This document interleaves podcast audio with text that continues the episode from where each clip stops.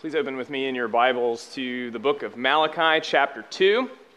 If you're using your Pew Bibles, you can find it on page 802. So, a little bit more than two thirds of the way through the Bible, page 802. We're going to be picking up in verse 17 of Malachi, chapter 2. And as we've already heard, kind of woven through the service, uh, the sermon and the text this morning gets at something that's pretty fundamental to all of our lives, and that is the quest for justice.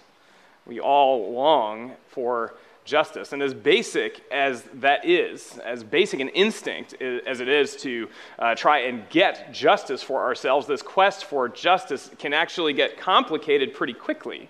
As human beings, we all have this innate sense that we deserve justice and simultaneously, we each have an innate sense that we are individually and personally pretty good at dispensing justice fairly. And so we're pretty quick to call out someone for being unjust and unfair to us.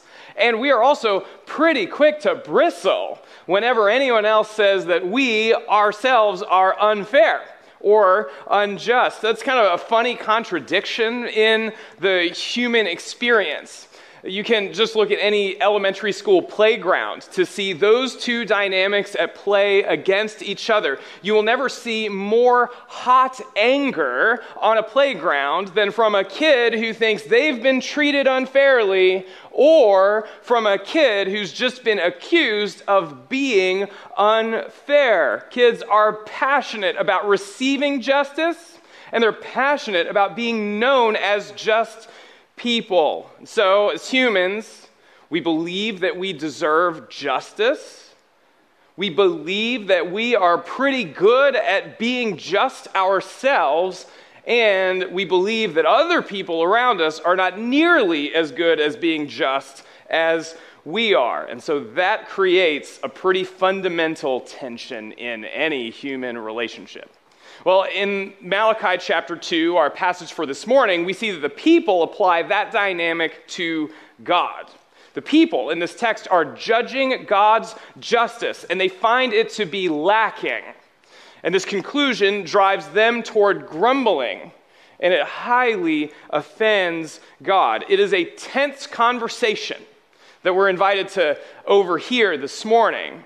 But my goal in the sermon is to uh, allow us to feel the tension because it's a tension that's actually pretty deep in all of our own hearts as well. Every single one of us at one point or another has had to ask the question is God really just? Is God actually as just as he says that he is?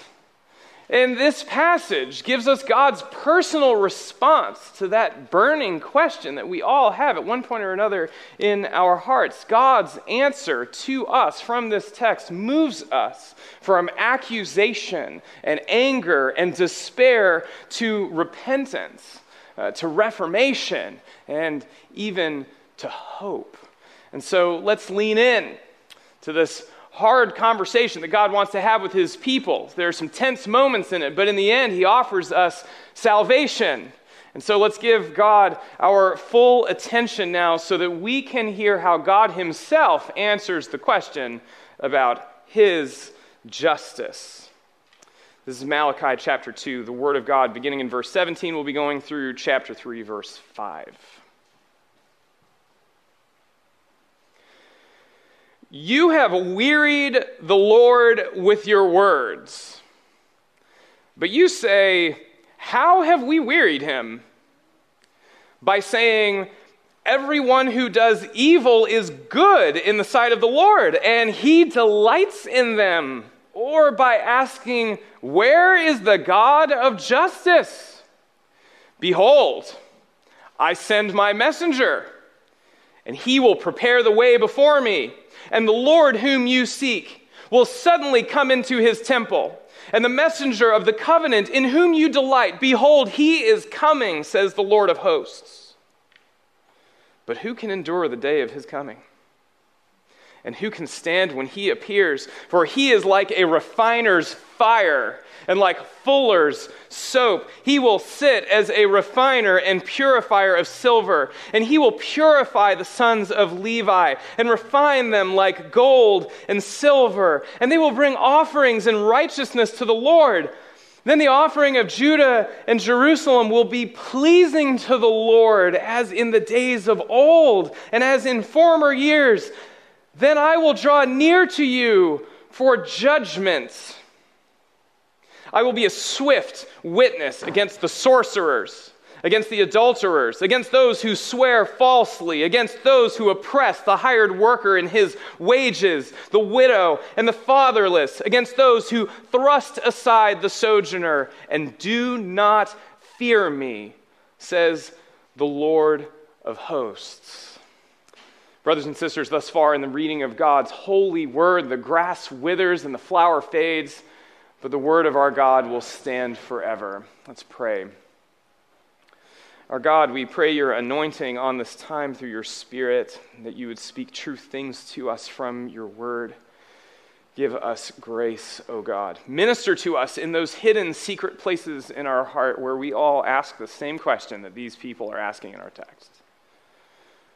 Even now, Lord, let us hear your voice confirming your justice and giving us hope. So minister to us now through your word, through your spirit, I pray in the name of Christ. Amen. It's surprisingly easy to question God's judgment, isn't it? I think if we're all honest with ourselves, this is something that we've all wondered at one point in time. You hear in the scriptures that God cares for his people you hear that God protects his saints.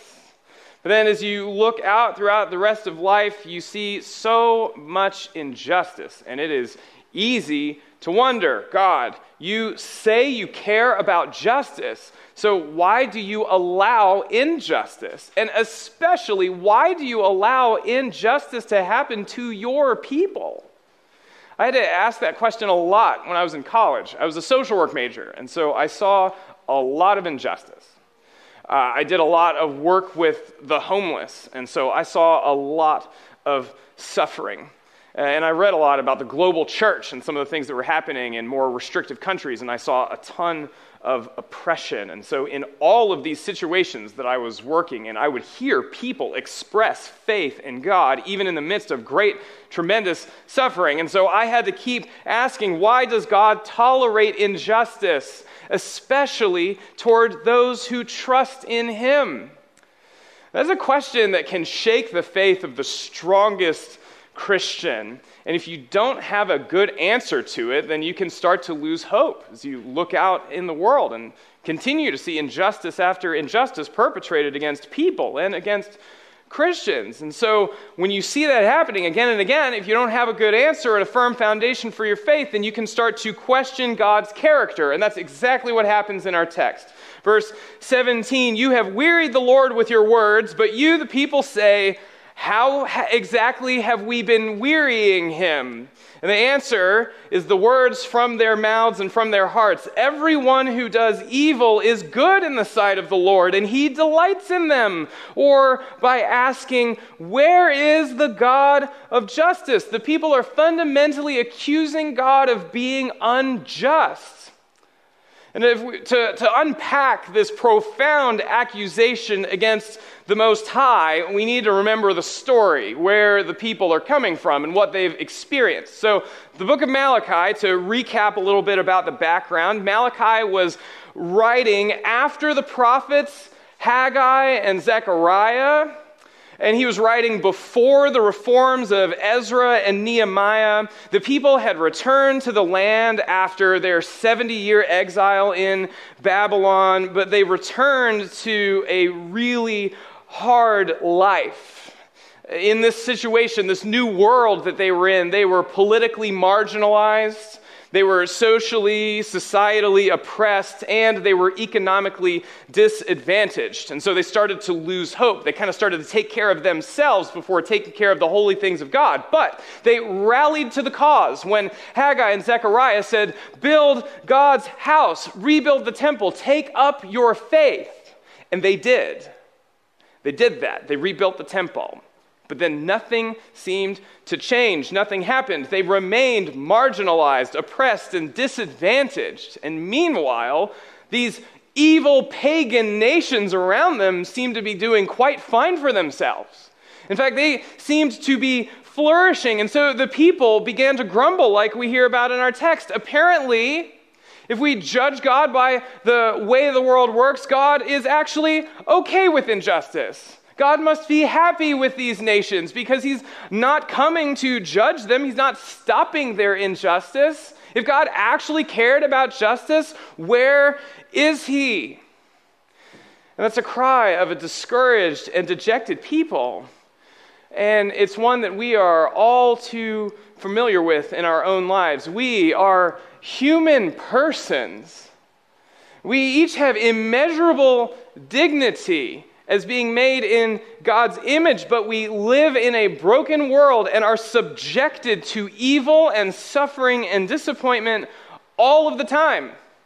From major crises like violence and sickness and death to larger than average problems like missed job opportunities, underemployment, or the car breaking down, uh, even all the way down to small trials like stubbed toes or missing keys. And the cumulative weight of all of this grief that we have to bear in this life adds up to one big heart cry. This isn't the way it's supposed to be.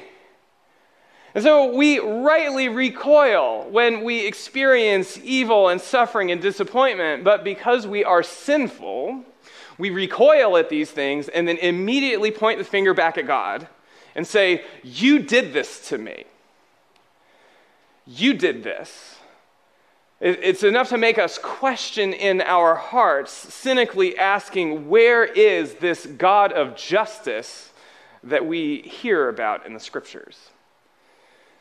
Well, the prophet Malachi gives us God's response. God has a reply to that question, and it's at once a glorious reply, and it's also kind of ominous when we listen to what he has to tell us. Well, first, he lets us into his heart for a moment. How does God feel about the people's accusation? Well, he's grieved by it. He's offended by it. Verse 17, you have wearied the Lord with your words. We have wearied God with those accusations. And that word wearied in verse 17 that we hear twice, it means burdened or troubled. God is troubled by these things. John Calvin translates this as saying, uh, as, as having God say, You have saddened my spirit. God is grieved. He doesn't like it when we say wrong things about him, and he especially doesn't like being called unjust because God is passionate about justice. As much as you love justice, God loves justice far more. God is passionate about justice. We saw that in a previous sermon on Psalm 72. We saw that last week in last week's sermon. He tells us in Psalm 33 5, the Lord loves righteousness and justice. Or Isaiah 61 8, I, the Lord, love justice. Zephaniah 3 5 says that the Lord does no injustice. Every morning he shows forth his justice. God passionately cares about justice, and God is passionately opposed to injustice. Throughout the scriptures, he is constantly denouncing those who perpetrate injustice, especially against his people. Zephaniah 3 1 says, Woe to her who is rebellious and defiled the oppressing city. Or Proverbs 22 8, whoever sows injustice will reap calamity. It's a gross mischaracterization of God to accuse him of doing justice, injustice or loving injustice or even turning a blind eye toward injustice. So God says, It saddens me to hear you say that because it's totally untrue. I am a just God and I will exercise justice. Let me show you how I'm going to do that. And here's where things get a little bit tense in our text. In verses 1 through 5 of chapter 3, God essentially says, Oh, I will judge injustice, but I'm waiting for the right time.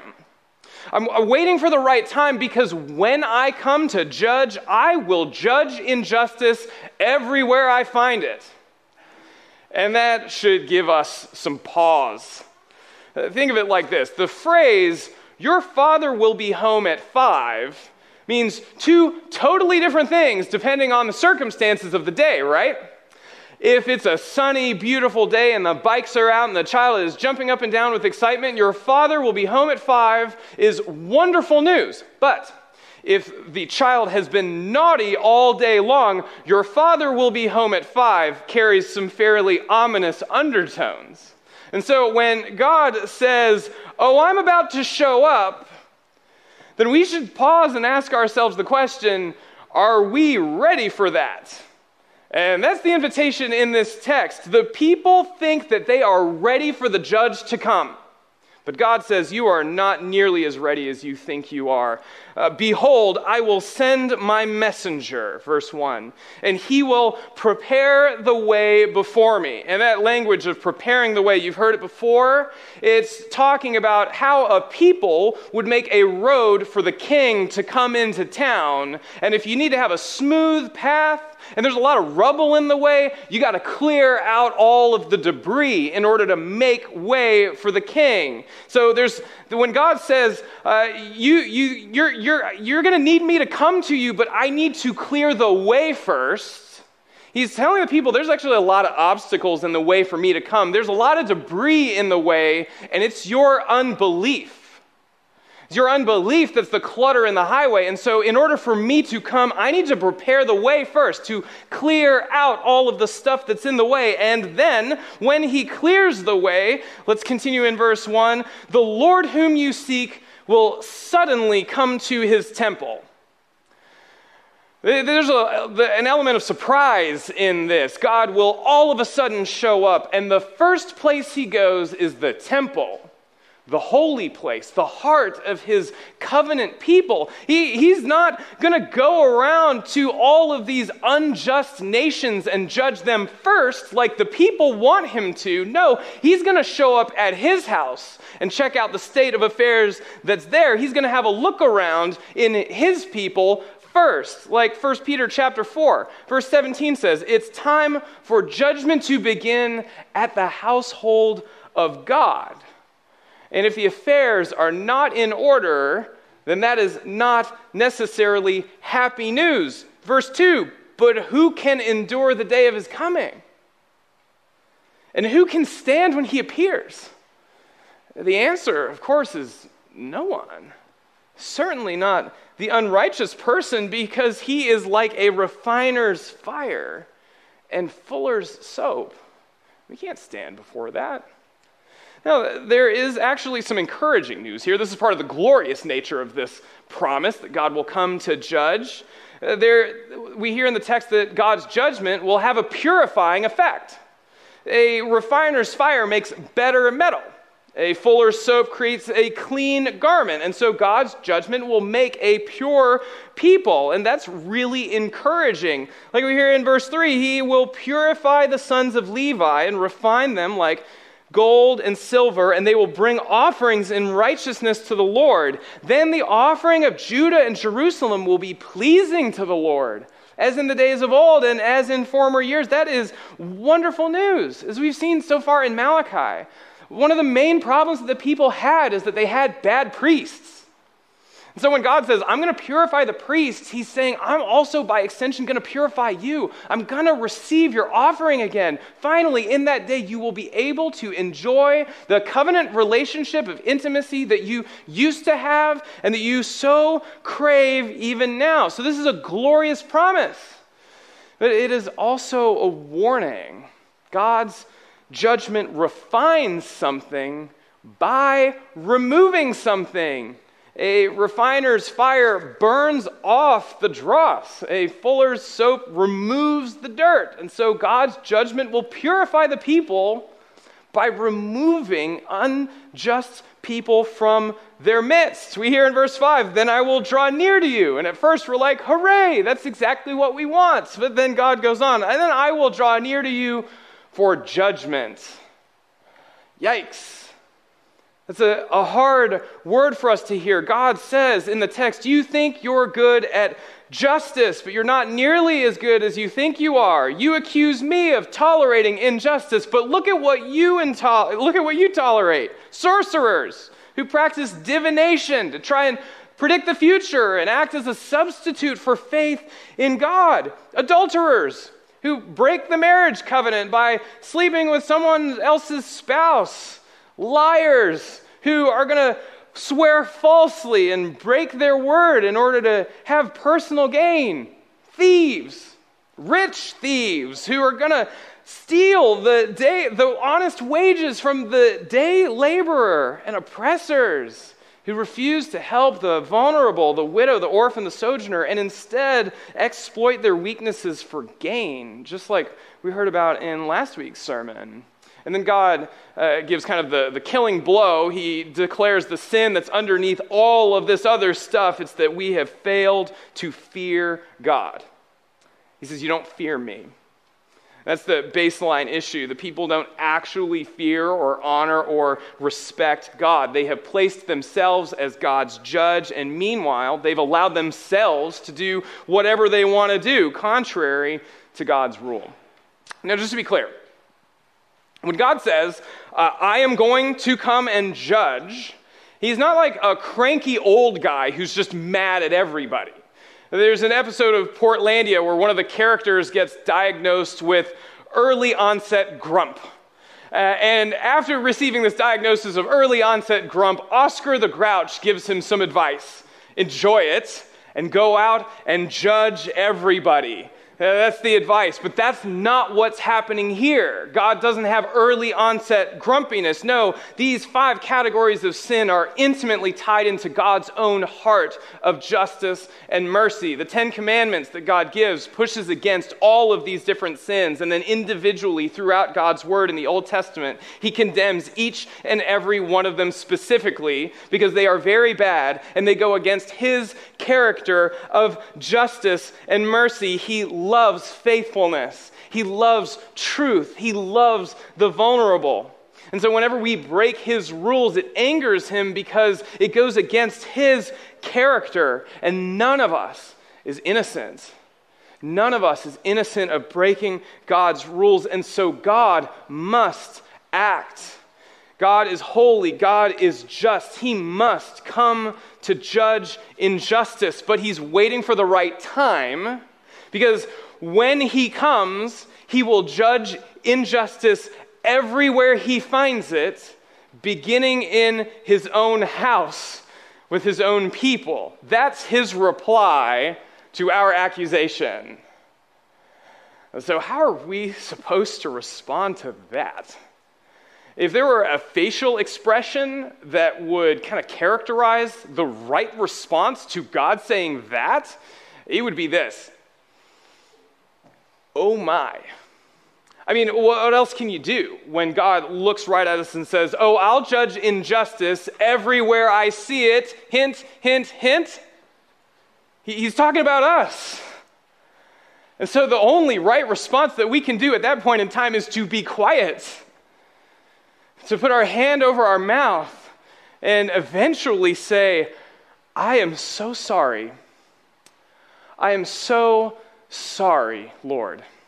And that's what this text does for us. This text drives us to repentance. Of all of the commentaries that I read on this sermon uh, text, that's the unanimous opinion of every single one of them. This text causes us to repent for our sin, it drives us to repentance by convicting us of the state of our hearts. When we accuse God of being unjust, and he looks right at us and says, Well, before you judge me as being unjust, judge yourself. The best thing and the only right response is for us to repent. We need to repent. Here's what John Calvin says about this text. He says, This text ought to be a warning to us in the present day that we may not call forth God's judgment on others while we flatter ourselves as being innocent. It's kind of like driving down the road and having someone cut you off, and then you kind of mutter under your breath, I hope that guy gets what he deserves, while ignoring the fact that you're breaking the speed limit on the way. It's hypocrisy. And we all do it. We think that we are better at justice than everyone else, but we are not. And so, anytime you ask God to judge injustice and sin, you need to make sure that your own sins are confessed first. And that's actually what the Lord's Prayer teaches us that we prayed earlier in the service. We pray, Your kingdom come. And then we move pretty quickly to forgive us for our sins. Because if God's kingdom comes, and our sins are not forgiven, then that judgment is going to land really heavily on our shoulders. Who can stand before the Lord when he comes to judge? No one. So we need to repent. And then we need to reform. Malachi's condemnation of sin in this passage was meant not merely to get the people to say, I'm so sorry, but it was meant to get them to change to stop these behaviors and become more righteous like God wanted his people to be. The Old Testament scholar Andrew Hill writes Malachi recognized that spiritual decline may be reversed by a renewal movement that includes moral reform. Hence, implicit in his threat of divine judgment is the call for the practice of social justice. And he is absolutely right. These people needed moral reform that extended out into the social sphere. They were mad at the world for oppressing them, while they turned right around and oppressed each other. And so God names their sins so that they would stop. After we repent of sin, we need to commit ourselves to reform. And specifically, we should try to look for reform in our own lives along the lines of the three categories of sin that are named in this text, uh, which would be uh, spiritual practices, bad spiritual practices, also sexual practices, and social practices. That's kind of the three realms that we see on display. We need reformation in all of them. We need to be faithful to God by avoiding any kind of form of mysticism or any form of replacing God, a practical replacement of faith in God. We need to be faithful to marriages uh, by not committing any sort of sexual sin, whether we are single or where, whether we are married. And we need to be faithful to God's world by uh, being committed to community justice in our midst. This cry for justice should propel us toward doing justice. Repentance leads to reform. That's a ton of pressure, though, isn't it? I mean, how can we possibly reform ourselves enough to completely, totally avoid God's wrath against sin? Like, it can't be done. And so, we need to trust in Jesus. And it's Christ that brings us to hope in this passage. Jesus is the clear fulfillment of this prophecy that we hear in Malachi chapter 3. As we read in the New Testament, the first messenger that we hear about in chapter 3, verse 1, that's John the Baptist. John the Baptist was sent to clear away the rubble and decay of unbelief in God's people by preaching a message of repentance and by preparing a way for the Messiah to come. And that Messiah, the promised one, is Jesus Christ himself. He is the messenger of the covenant, the Lord whom we seek. He's the one who fulfills all of God's covenant promises to dwell in the midst of his people and to shower them with blessing upon blessing. It is Jesus who purifies us from our sins, enabling us to offer a pure offering to God, and He did it by dying on the cross as our mediator.